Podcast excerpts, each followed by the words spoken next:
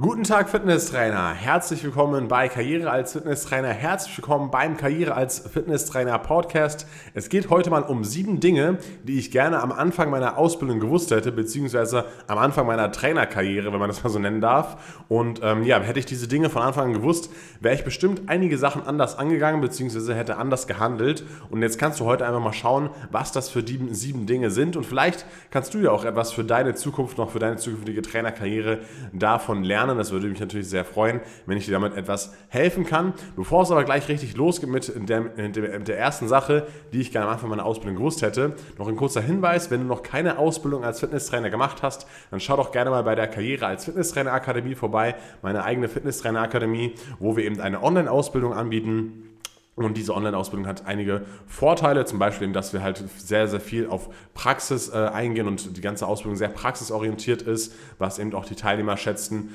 Und ähm, ja, die ganzen Videos sind eben leicht verständlich. Also es gibt zu jedem Thema im Skript ein Video, was dazu führt, dass, du, dass es nichts im Skript gibt, was dir nicht von mir als Dozent per Video erklärt wird. Ja, bei anderen Akademien ist es meistens so, dass entweder das Skript viel länger ist und viel genauer ist, oder eben das Skript teilweise viel kürzer ist, ja. Und bei uns hat sich das eben, ist es eben genau eins zu eins, sodass man damit eben perfekt lernen kann und das merkt man dann eben darauf auch dann an dem Feedback der Teilnehmer, dass die eben ja sehr wenig Fragen stellen zum Beispiel und alles von Anfang an verstehen und dann einfach vielleicht das Video ein oder zweimal schauen und dann eben das Thema bereits verstanden haben. Gibt noch viele, viele weitere Vorteile, wenn du deine Ausbildung bei uns machst. Du kannst zum Beispiel dein Lerntempo selber einteilen, ja. Und da kannst du zum Beispiel auch das Audiobook mit dazu holen und auch von unterwegs aus per Podcast sozusagen lernen. Ähm, aber schau einfach gerne mal vorbei bei der KF Akademie, einfach kaf-akademie.de, dann auf B-Lizenz gehen und dann kannst du dich da einfach ein bisschen mehr informieren und ähm, du kannst auch gerne mal die Bewertungen dort durchlesen von den bisherigen Teilnehmern. Und jetzt wollen wir aber auch gleich anfangen mit der ersten Sache, die ich gerne am Anfang meiner Ausbildung gewusst hätte. Und zwar habe ich jetzt hier Sachen rausgesucht, die jetzt nicht so standardmäßig sind, wie zum Beispiel, ja, als Trainer muss man zum Beispiel auch Verkäufer sein oder Social Skills sind besonders wichtig, sondern ich habe mal versucht, ein paar speziellere Sachen hier herauszusuchen. Ja, das ist natürlich auch jetzt nichts Neues, beziehungsweise nichts Neues Erfundenes, aber vielleicht nicht die ganz typischen Standardsachen. Und ich fange jetzt einfach mal an mit der ersten Sache und dann wirst du ja sehen, ob du, wie gesagt, was daraus lernen kannst. Und zwar, das erste ist, Freihandeltraining ist nicht für jeden perfekt perfekt und nicht der heilige Gral. Warum habe ich das genau am Anfang meiner Ausbildung gedacht? Ja, du musst dir vorstellen, am Anfang war ich so ungefähr 19 Jahre alt, habe gerade selber, ähm, äh, war selber gerade richtig gut im Training und habe viel trainiert, fünfmal die Woche, und Training hatte einen, einen, ziemlich hohen Stellenwert in meinem Leben. Habe ich auch schon vier Jahre lang trainiert gehabt, ja, und habe natürlich auch dann viele äh, freie Übungen ausgeführt, habe versucht, darin besser zu werden, Kniebeugen, Kreuzheben, Bankdrücken, habe dann auch, ähm, ich weiß nicht, ob es mit 19 dann schon war, aber so meine Kraftwerte waren dann auch mal nicht ganz so schlecht. Ja, ich hatte mal 140 Kilo Kniebeugen fünfmal gemacht, äh, Kreuzheben habe ich auch mal 200 Kilo einmal gehoben. Und ähm, ja, das sind alles so Sachen, ähm, die mich halt dazu verleitet haben, mich natürlich auch mehr mit dem Thema zu beschäftigen. Und habe da natürlich zum Beispiel auch Bücher gelesen, ja, zum Beispiel von Mark Riptow, Starting Strength oder auch von den Pützel-Brüdern aus Wien ähm, äh, habe ich in, in die Bücher dort, dort, dort gelesen oder äh, einfach mich sehr, sehr stark mit dem Thema beschäftigt. Und wenn man sich natürlich mit dem Thema beschäftigt und gerade mit Autoren beschäftigt, die das ganze Thema vorantreiben, beziehungsweise die viele darüber schreiben, sagen die natürlich auch, dass das Freihandeltraining natürlich eben das Beste ist, ja, und ähm, dass es viel besser ist als Gerätetraining, weil man halt sich selbst stabilisieren muss, man muss sich selbst koordinieren. Ähm, es ist eine alltagsnahe Bewegung, das ist eine, eine, eine, Bewegung, die kann man auf den Sport übertragen und so weiter und so fort. Und deswegen ähm, war ich dann eben natürlich auch der Meinung, ja, okay, das stimmt ja alles, das ist ja alles richtig, ja, und deswegen ist Freihandeltraining einfach das Beste und ähm, deswegen sollte eben noch jeder Freihandeltraining machen. Ja, das hat er zum Beispiel auch, glaube ich, Mark Ripton in seinem Buch geschrieben, dass man auch mit hohem Alter noch Freihandeltraining machen sollte und kann und äh, dass man davon auch sehr stark profitiert. Und es stimmt ja auch alles, ja.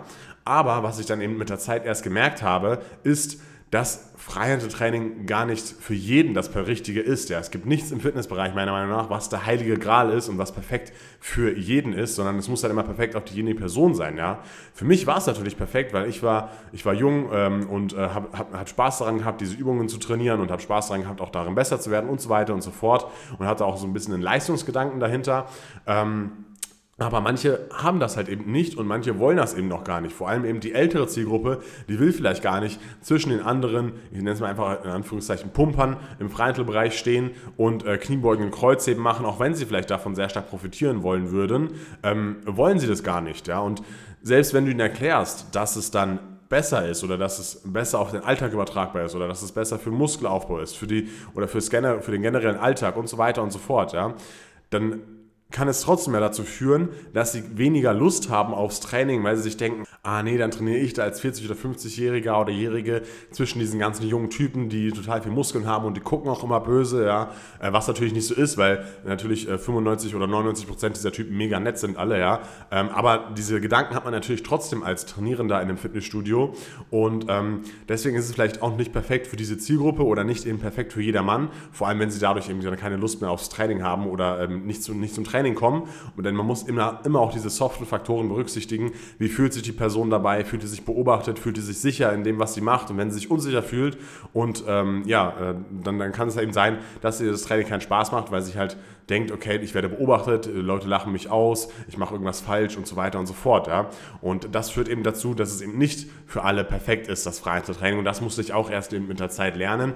Und genauso wie Freihandeltraining viele Vorteile hat, hat natürlich aber auch ein Gerätetraining viele Vorteile, dass ich eben erstmal nicht mehr so viel falsch machen kann, dass ich trotzdem meine Muskulatur trainiere und trotzdem eben äh, Schmerzen beseitigen kann mit dem Training der Muskulatur, auch mit isoliertem Training der Muskulatur, dass ich trotzdem Muskeln aufbaue, dass ich trotzdem trotzdem stärker werde und so weiter und so fort und dass ich auch erst ein bisschen ein Körpergefühl kennenlerne und ein bisschen eine Muscle-Mind-Connection aufbaue. Und das sind eben dann die Vorteile vom Gerätetraining. Und wenn man dann zum Beispiel eine Zeit lang ein Gerätetraining gemacht hat, ja, dann kann man ja immer mal wieder freie Dinge, freie Sachen integrieren und im Kunden mit, mit im Austausch stehen, ähm, aber man muss eben berücksichtigen, dass man, dass man nicht nur von sich selber ausgehen kann, so wie ich damals gemacht habe, sondern dass man halt auch die andere Seite dort betrachten muss. Und was hier noch ganz wichtig ist, ist, wenn man gerade mit Anfängern eben ähm, Freihandeltraining durchführt, ja, habe ich eben auch oft gemacht, ja, natürlich eher mit jüngeren Personen, aber äh, da muss man natürlich auch dran aufpassen, okay, als Fitnesstrainer hat man halt nicht die Möglichkeit, den Teilnehmer oder den, den, den, den, Trainierenden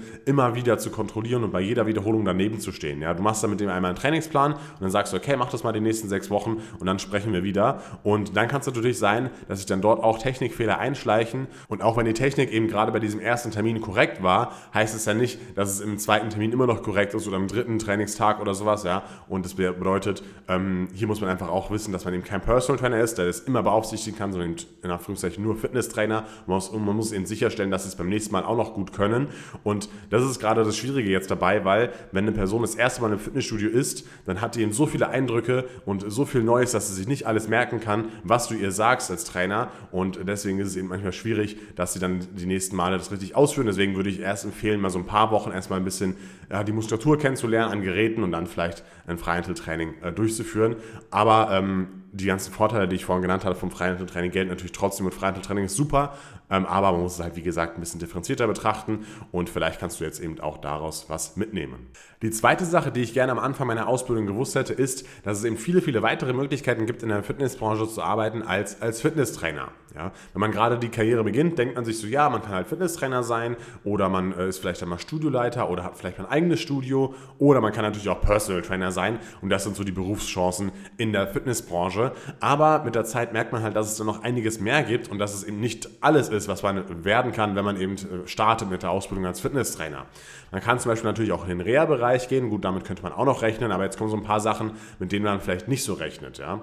Und zwar gibt es zum Beispiel auch viele Unternehmensberatungen für Fitness Fitnessstudios oder generell halt Dienstleister für Fitnessstudios, die dann irgendwie was Spezielles anbieten. Ja?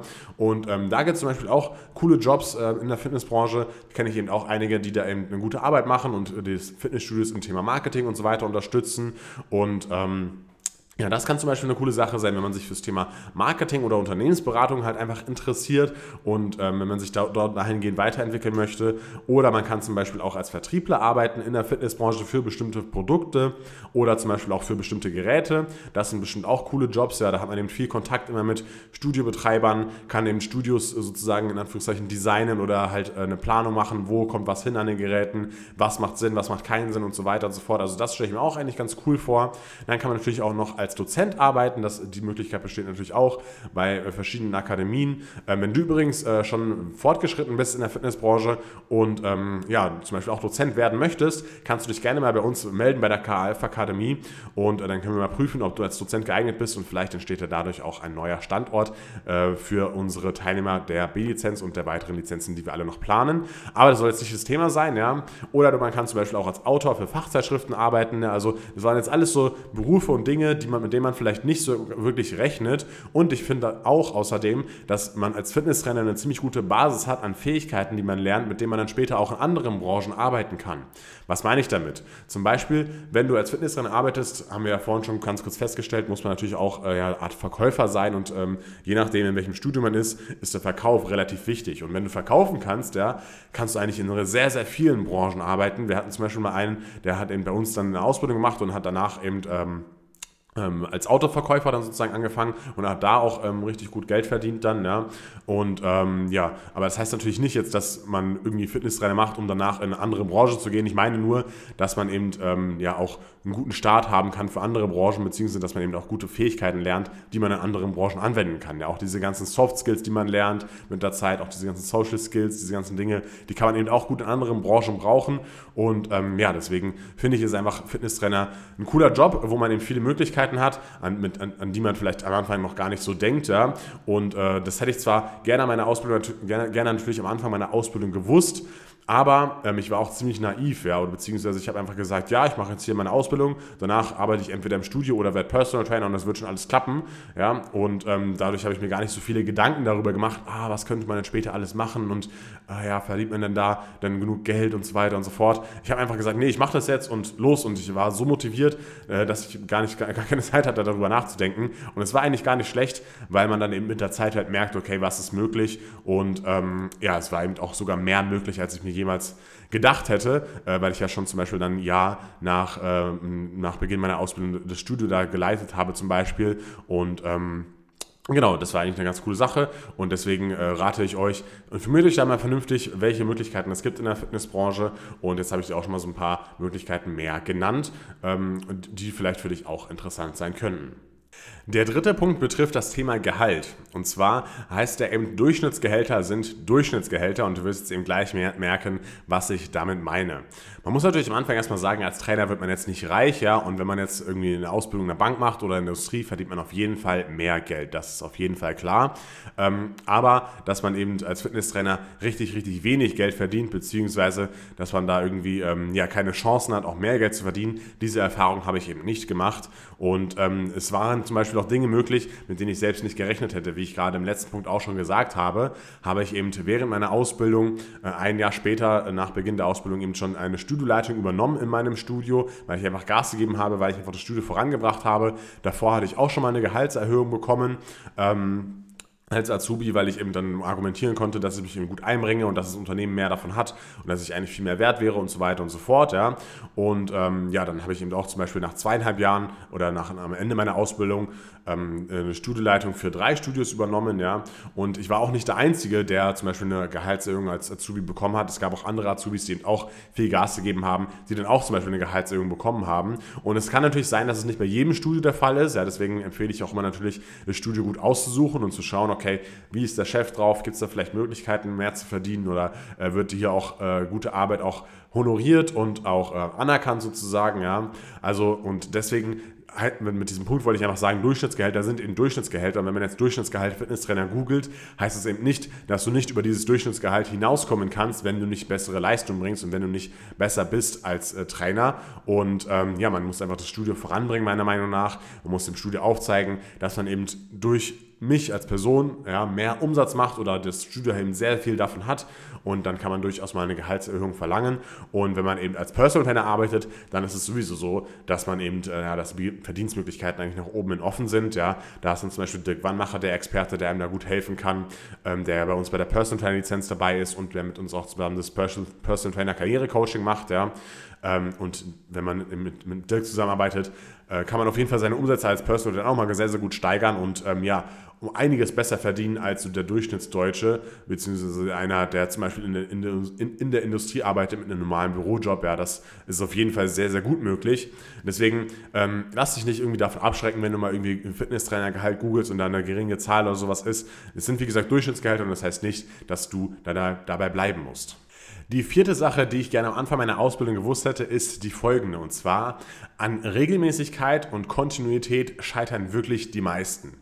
Ja, es liegt nicht an der Übungsauswahl meistens, dass die Leute eben keine Fortschritte machen oder äh, dass sie eben nicht ihre Trainingsziele erreichen. Es liegt auch nicht daran, dass sie irgendwie falsch trainieren und ihre Gewichte nicht steigern. Ja, äh, das liegt einfach immer meistens daran, dass sie einfach nicht es schaffen, kontinuierlich und regelmäßig zu gehen und meistens eben die Motivation sehr schnell verlieren nach eben ja, ein paar Wochen oder ein paar Monaten und dann eben nicht mehr zum Training kommen und daran scheitern wirklich die meisten. Das bedeutet, wenn man es hinbekommt, dass ein Kunde regelmäßig und langfristig bei uns trainiert, ja, wenn wir ihn dazu motivieren können, dass er eben regelmäßig kommt, dann ist schon sehr, sehr viel geschafft und dann ist schon die Hälfte der Miete sozusagen drin, ja, ähm, weil das eben wirklich das Wichtigste ist. Es ist nicht erstmal so wichtig, okay, wie hoch ist der Reiz, der gesetzt wird ähm, und, und so weiter und so fort, sondern erstmal, dass überhaupt ein Reiz gesetzt wird. Und danach kommen diese ganzen anderen Trainingsprinzipien, ähm, wie zum Beispiel dann äh, trainingswirksamer Reiz und so weiter und so fort, der natürlich dann auch wieder sehr wichtig ist, aber es ist erstmal wichtig, dass sie überhaupt zum Training kommen. Und daran scheitern eben aber meistens, meistens die meisten Menschen.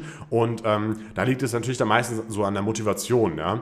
Und hier ist es auch unsere Aufgabe als Fitnesstrainer, die Leute zu unterstützen und auch zu motivieren natürlich. Und nicht nur während der Übung, sondern auch dazu motivieren, dass sie eben regelmäßig kommen. Und ähm, ja, da möchte ich jetzt einfach mal so ein paar Tipps geben, wie man eben die Leute motivieren kann. Ja, zum Beispiel äh, motivieren die Leute natürlich Emotionalität und Erfolge. Das bedeutet, wenn man eben ein emotionales Trainingsziel herausfindet, wie zum Beispiel nicht abnehmen, sondern ich möchte mal irgendwie ein geiles Sixpack-Selfie am Strand machen oder irgendwie sowas, oder ich möchte mal in das bestimmte Kleid oder sowas wieder reinpassen. Ja, diese emotionalen Trainingsziele, die motivieren zum Beispiel viel stärker, als es nur zum Beispiel abnehmen. Ja, das bedeutet, es wäre gut, wenn du herausfindest, was emotional dahinter steckt und sie damit immer wieder motivieren kannst, deine Kunden, und zum Beispiel auch sagen kannst, okay, okay, wenn du so ein Kleid hast, dann häng dir das doch einfach, einfach mal aus dem Schrank raus, damit du das jeden Tag siehst und jeden Tag weißt, wofür du das Ganze machst und weißt, wofür du jetzt ins Studio kommen solltest. Ja. Und äh, das Zweite ist eben, dass man eben Erfolge misst und dass man ihnen aufzeigt, dass das Training eben was bringt. Und ähm, dafür gibt es eben verschiedene Methoden. Was ich immer sehr gut finde, ist zum Beispiel, wenn man das Ganze so einfach wie möglich hält, ähm, aber trotzdem die Methode effektiv ist. Und es sind meiner Meinung nach einmal das Maßband und einmal das Foto. Ja, bei dem Foto kann man eben dann sehr genau wirklich die Unterschiede erkennen, wenn man wirklich was abgenommen hat. Und bei einem Maßband ähm, erkennt man es meiner Meinung nach noch genauer, weil man da ähm, ja noch einen viel besseren oder, oder sogar Zentimeter sehen kann, wenn man den Zentimeter am Bauchumfang verloren hat. Ja, das, was man vielleicht noch nicht im Spiegel sieht oder auf dem Foto sieht, dann kann man eben daran auch die Erfolge messen und denen die Erfolge aufzeigen. Damit sind sie wieder motivierter weiterzumachen, weil sie das Gefühl bekommen, okay, das Training bringt auch wirklich was und dadurch kann es vielleicht sein, dass sie in den ersten drei Monaten die Gewohnheit aufbauen, wirklich regelmäßig ins Training zu kommen ja, und ähm, dann auch wirklich langfristig dabei bleiben und langfristig dann auch ihre Ziele erreichen. Ähm, und das ist meiner Meinung nach, wie gesagt, gesagt, ganz wichtig, denn es scheitert, wie gesagt, nicht an Übungen oder welches Training machen die oder sowas, sondern einfach, einfach halt, dass sie nicht kommen. Ja. Noch ein anderes Beispiel, auch bei der Ernährung ist es ja so. Ja, man weiß ja eigentlich ungefähr, wie so gute, gesunde Ernährung aussehen sollte. Ja. Jeder weiß, okay, ich sollte keine Süßigkeiten essen, ich sollte nicht viel Alkohol trinken, beziehungsweise besser gar keinen, ich sollte viel Obst, viel Gemüse essen, vielleicht viele Vollkornprodukte. Ja, und äh, das sind so einfach so Basic Knowledge, was eigentlich schon fast jeder so weiß. Und ähm, ja, es würde natürlich auch funktionieren, wenn man sich daran halten würde. Aber das Schwierige ist halt nicht, das ganze Wissen zu haben, sondern erstmal das Ganze eben umzusetzen. Und deswegen kann zum Beispiel auch ein Personal Trainer viel Geld verlangen, weil es eben die Leute alleine nicht schaffen, das Ganze umzusetzen und nicht alleine es schaffen, in den Alltag zu integrieren. Genauso wie beim Training. Ja, sie schaffen es vielleicht auch nicht, eben regelmäßig zu trainieren und regelmäßig ins Fitnessstudio zu gehen und brauchen einfach jemanden, der ihnen auf gut, gesagt, auf gut Deutsch gesagt in den Arsch tritt. Ja, und da muss man als Personal Trainer dann auch gar nicht so viel können oder wissen oder machen, ja, sondern einfach nur dafür sorgen, dass sie das Ganze eben regelmäßig durchführen, ja, und deswegen kann man einfach dafür auch viel Geld verlangen, weil es eben an, häufig an der Umsetzung scheitert und nicht eben an dem Wissen der Personen, weil das Wissen kriegen sie auch irgendwo aus dem Internet oder sowas, wenn sie unbedingt wollen, aber dieses Wissen umzusetzen, das ist eben genau das Schwierige. Und als ich gerade gemeint habe, man muss als Personal Trainer nicht viel können oder machen, ja, natürlich braucht man einige Tipps und einiges an Wissen, um das Ganze bei denjenigen Personen umzusetzen, aber vielleicht ähm, sollte man sich auch ein bisschen mehr damit beschäftigen. Nicht nur, okay, wie ist die Ernährungsform genau aufgebaut und wie funktioniert die ganze Biologie dahinter oder sowas, ja, sondern eher sich darauf mal konzentrieren, okay, wie kann ich es schaffen, dass, der, dass es für den Kunden so einfach wie möglich wird, die Ernährung in den Alltag umzusetzen und wie stelle ich sicher, dass er das dann auch macht, ja. Zum Beispiel könnte man bestimmte Regeln aufstellen und sagen, okay, jeden Morgen musst du in Frühstück mindestens 30 Gramm Eiweiß enthalten haben und ähm, dadurch wird der Kunde sich vielleicht morgens schon mal gesünder ernähren und vielleicht da schon, dadurch schon mal einen Erfolg verspüren, dadurch weniger Hunger haben am Tag und so weiter und so fort. Oder man zeigt ihm vielleicht auf, wie er eben unterwegs gut und gesund sich ernähren kann. Ja, ähm, und vielleicht bringt das ja erstmal viel mehr, als jetzt irgendeine Ernährungsform, äh, die vielleicht um 3% besser funktioniert als eine andere Ernährungsform zu integrieren, die aber total kompliziert und nicht praktikabel ist. Also als Fazit für diesen Punkt, versucht einfach die Kunden so zu motivieren, dass sie eben regelmäßig und langfristig trainieren, denn das ist wirklich das Wichtigste und daran scheitern die meisten. Und auch als Personal Trainer sollte man versuchen, das Ganze so einfach wie möglich für den Kunden umsetzbar zu machen, gerade was die eben die Ernährung betrifft. Und man muss als Personal Trainer dafür sorgen, dass sie eben regelmäßig kommen und dann hat man schon mal viel geschafft. Die fünfte Sache, die ich gerne von Anfang an gewusst hätte, ist, dass in Mund-zu-Mund-Propaganda und Zufriedenheit der Kunden viel, viel, viel wichtiger ist als die eigentliche Werbung. Was meine ich damit genau? Ja? Es gibt natürlich viele, viele verschiedene Werbemaßnahmen und wenn man jetzt noch nicht so wirklich Ahnung hat von der ganzen Branche, dann denkt man sich vielleicht, ja, okay, wenn man jetzt viel Geld hat für Werbung und dann kommen eben richtig viele Leute ins Studio und ähm, dadurch kommen dann viele neue Mitglieder und man muss einfach nur Geld in die Hand nehmen und dann äh, wird das schon alles. Aber so einfach ist es eben halt nicht, denn äh, stellen wir uns mal folgendes Szenario vor, ja, ähm, du hast vielleicht ein cooles Studio, was vielleicht auch von außen mega cool aussieht, sogar total modern ist, ja, ähm, aber innen drin ist halt irgendwie, ja, das, die Stimmung nicht so toll und ähm, es ist total überfüllt die ganze Zeit, es stinkt, weil irgendwie äh, keine Fenster offen sind und es ist dreckig, weil die Reinigungskräfte nicht hinterherkommen und so weiter und so fort. Und ähm, ja, die Trainer dort sind vielleicht auch nicht so die besten und äh, sitzen nur hinter der Theke rum oder sowas, ja. Dann bringt es natürlich äh, schon was, dass du in viel Marketingbudget einsetzt und dass man viel ausgibt, damit die Leute ins Studio kommen. Wenn die Leute dann ins Studio kommen und dann vielleicht sogar eine Mitgliedschaft abschließen, dann sind sie vielleicht nicht zufrieden, ja, erzählen es auch wieder ihren Freunden weiter und kündigen dann wieder und hören dann wieder auf. Das bedeutet, ähm, was ich damit sagen will, ist, dass eben diese gute Arbeit im Studio immer die Basis ist und on top obendrauf das Marketing mit dazukommt und äh, auch das Marketing nur funktioniert, wenn im Studio eben alles gut ist und alles passt sozusagen, ja. Weil wenn wir, wie gesagt, so ein dreckiges Studio haben, wo alles stinkt und äh, wo die Trainer nicht gut sind, ja, dann wird es eben auch dazu führen, dass auch das weitergesagt wird. Und ähm, wir haben es eben auch schon oft erlebt bei uns in den Studios, wenn wir eben bestimmte Werbemaßnahmen und sowas alles gehabt haben ähm, und aber trotzdem natürlich war immer diese, diese, diese Walk-ins, beziehungsweise die Leute, die von alleine auf uns zugekommen sind oder durch Freunde mitgebracht wurden oder sowas, ja, das hat trotzdem meistens immer den größten Anteil an Neumitgliedern ausgemacht. Und wenn es die nicht geben würde, ja, dann sähe es ziemlich schlecht aus. Und dann, wenn man, wenn, wenn man eben nur diese Mitgliedschaften durch Facebook oder, oder Marketingmaßnahmen betrachten würde, dann hätten wir eben ja kaum nicht kaum, aber viel, viel weniger Mitgliedschaften geschrieben und nicht so, dass es zum Beispiel zum Wachstum oder zur Aufrechterhaltung des, des Mitgliederstammes reichen würde.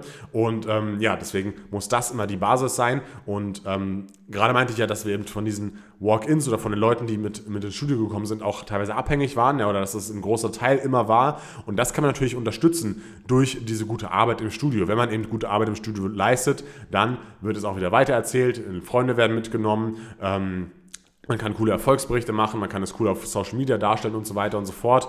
Ähm, und das ist einfach halt, wie gesagt, die Basis und das Marketing kommt on top obendrauf und das ist, wie gesagt, wichtig. Und deswegen ist es eben auch sehr, sehr wichtig, was du als Trainer die ganze Zeit machst und auch wichtig, dass du eben einen guten Job machst. Denn wenn du keinen guten Job machst, dann werden die Marketingmaßnahmen von deinem Studio auch nicht wirklich funktionieren. Aber ich bin mir sicher, da du ja auch den Podcast hörst und versuchst, dich weiterzubilden, machst du bestimmt einen super Job. Und jetzt kommen wir mal direkt zu Punkt Nummer 6. Die sechste Sache, die ich gerne von Anfang an gewusst hätte, beziehungsweise die äh, ich auch erst mit der Zeit lernen musste, ist, dass eben die direkte Ansprache an die Kunden die besten Ergebnisse bringt. Ja? Wenn man zum Beispiel irgendeine Aktion oder sowas hat. Ja, man kann so viel Banner aufstellen, wie man will. Man kann es so oft am Fernseher im Studio irgendwo präsentieren, wie man will. Man kann es so oft auf die Internetseite einpflegen, wie man will. Ja, das alles hat kaum einen guten, so guten Effekt wie die wirklich persönliche Ansprache, wenn ihr zum Beispiel ein neues Abnehmprogramm habt und das zum Beispiel an den Mann bringen wollt oder äh, wenn ihr zum Beispiel irgendwie eine Aktion machen wollt oder sowas und dafür ähm, äh, ja, Teilnehmer braucht oder wenn ihr zum Beispiel gerade irgendeine Aktion habt, dass ihr sagt, okay, wir verteilen jetzt Fünferkarten im Studio und verschenken die und versuchen somit an die Telefonnummer zu kommen von eben Freunden von dem Mitglied, ja, dann äh, kann man das auch so oft irgendwo darstellen, aber die Ansprache ist einfach das beste Mittel der Wahl, ähm, wie man eben ja, diese Aktion auch zum Erfolg führen kann, denn es wartet halt einfach keiner drauf, dass irgendeine Aktion macht oder dass irgendein Programm oder sowas neu äh, rausbringt, sondern ähm, ja, man muss trotzdem eben aktiv auf die Leute zugehen. Ja, dass man so eine Art Sogwirkung äh, entsteht, das ist wirklich sehr, sehr selten bei irgendwelchen Aktionen im Fitnessstudio. Also, dass sozusagen die Leute im Studio auf dich selber zukommen und, und äh, sich total dafür interessieren und so weiter. Das passiert eher selten. Man muss häufig eben immer aktiv sein und die Leute darauf ansprechen. Und da möchte ich einfach mal auch ein ganz kurzes Beispiel dazu machen. Ja. Zum Beispiel habe ich mal, das war relativ am Anfang meiner Ausbildung, wo ich eben auch noch äh, ja, sehr eben auf Muskelaufbau war und ähm, gesagt habe, okay, Muskelaufbau ist voll geil und ähm, jeder sollte Muskeln aufbauen und so weiter und so fort. Da habe ich so ein Muskelaufbau-Programm entwickelt, ja. Äh, Muscle Sixpack Guide habe ich das genannt, ja. Und äh, da haben wir dann zum Beispiel auch eben ja so Banner gedruckt und ähm, äh, Facebook-Werbung gemacht und Facebook-Posts gemacht und äh, sogar, kann ich mich dann erinnern, sogar so ähm, ja, so ganz kleine Plakate in Regensburger Bars und sowas alles aufgehangen mit diesem Programm. Und äh, ja, das hat eben alles fast keine Ergebnisse gebracht. Ähm, das Einzige, was Ergebnis gebracht hat, war halt, dass ich im Studio mit den Leuten geredet habe und sie eben davon überzeugt habe, dieses Programm mal auszuprobieren, wenn sie eben Muskeln aufbauen möchten. Und ähm, ja, das bedeutet, es wartet keiner darauf, dass du eben äh, irgendeine Aktion machst oder ähm, diese ganzen Banner und sowas alles können natürlich was bringen, aber das Beste ist immer noch, wenn du wirklich die Leute richtig darauf ansprichst. Ähm, und das kann ich dir als Tipp hier mitgeben, dass du das eben auch so umsetzt.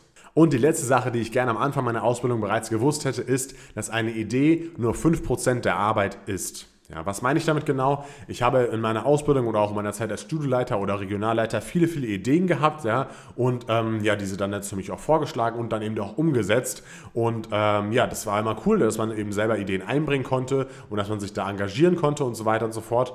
Und äh, ich habe es aber auch oft erlebt, dass eben Mitarbeiter auch Ideen eingebracht haben, ja, und dann gesagt haben, ja, das könnten wir machen, das könnten wir machen, das könnten wir machen. Aber im Endeffekt war es dann eben halt nur heiße Luft, weil es halt auch wieder an der Umsetzung scheiterte. Und weil es die Leute dann eben nicht umgesetzt haben. Und ähm, ja, deswegen möchte ich dich hier dafür sensibilisieren, dass eben du nicht nur irgendwelche Ideen raushauen solltest, ja, das könnte man machen, das könnte man machen, das könnte man machen, sondern dass du dich dann auch wirklich um die Umsetzung kümmerst, weil das ist eben die eigentliche Arbeit. Ja, und das habe ich eben auch in meiner Zeit äh, als, als Azubi oder als Studleiter eben auch erst lernen müssen, dass eben ähm, ja, mit, mit dieser Umsetzung der Idee sehr, sehr viel Arbeit verbunden ist, ja, aber dass es sich natürlich trotzdem lohnt, das Ganze umzusetzen, weil sonst ja gar keine Ideen umgesetzt werden und gar keine neuen Dinge vielleicht mal ausprobiert werden.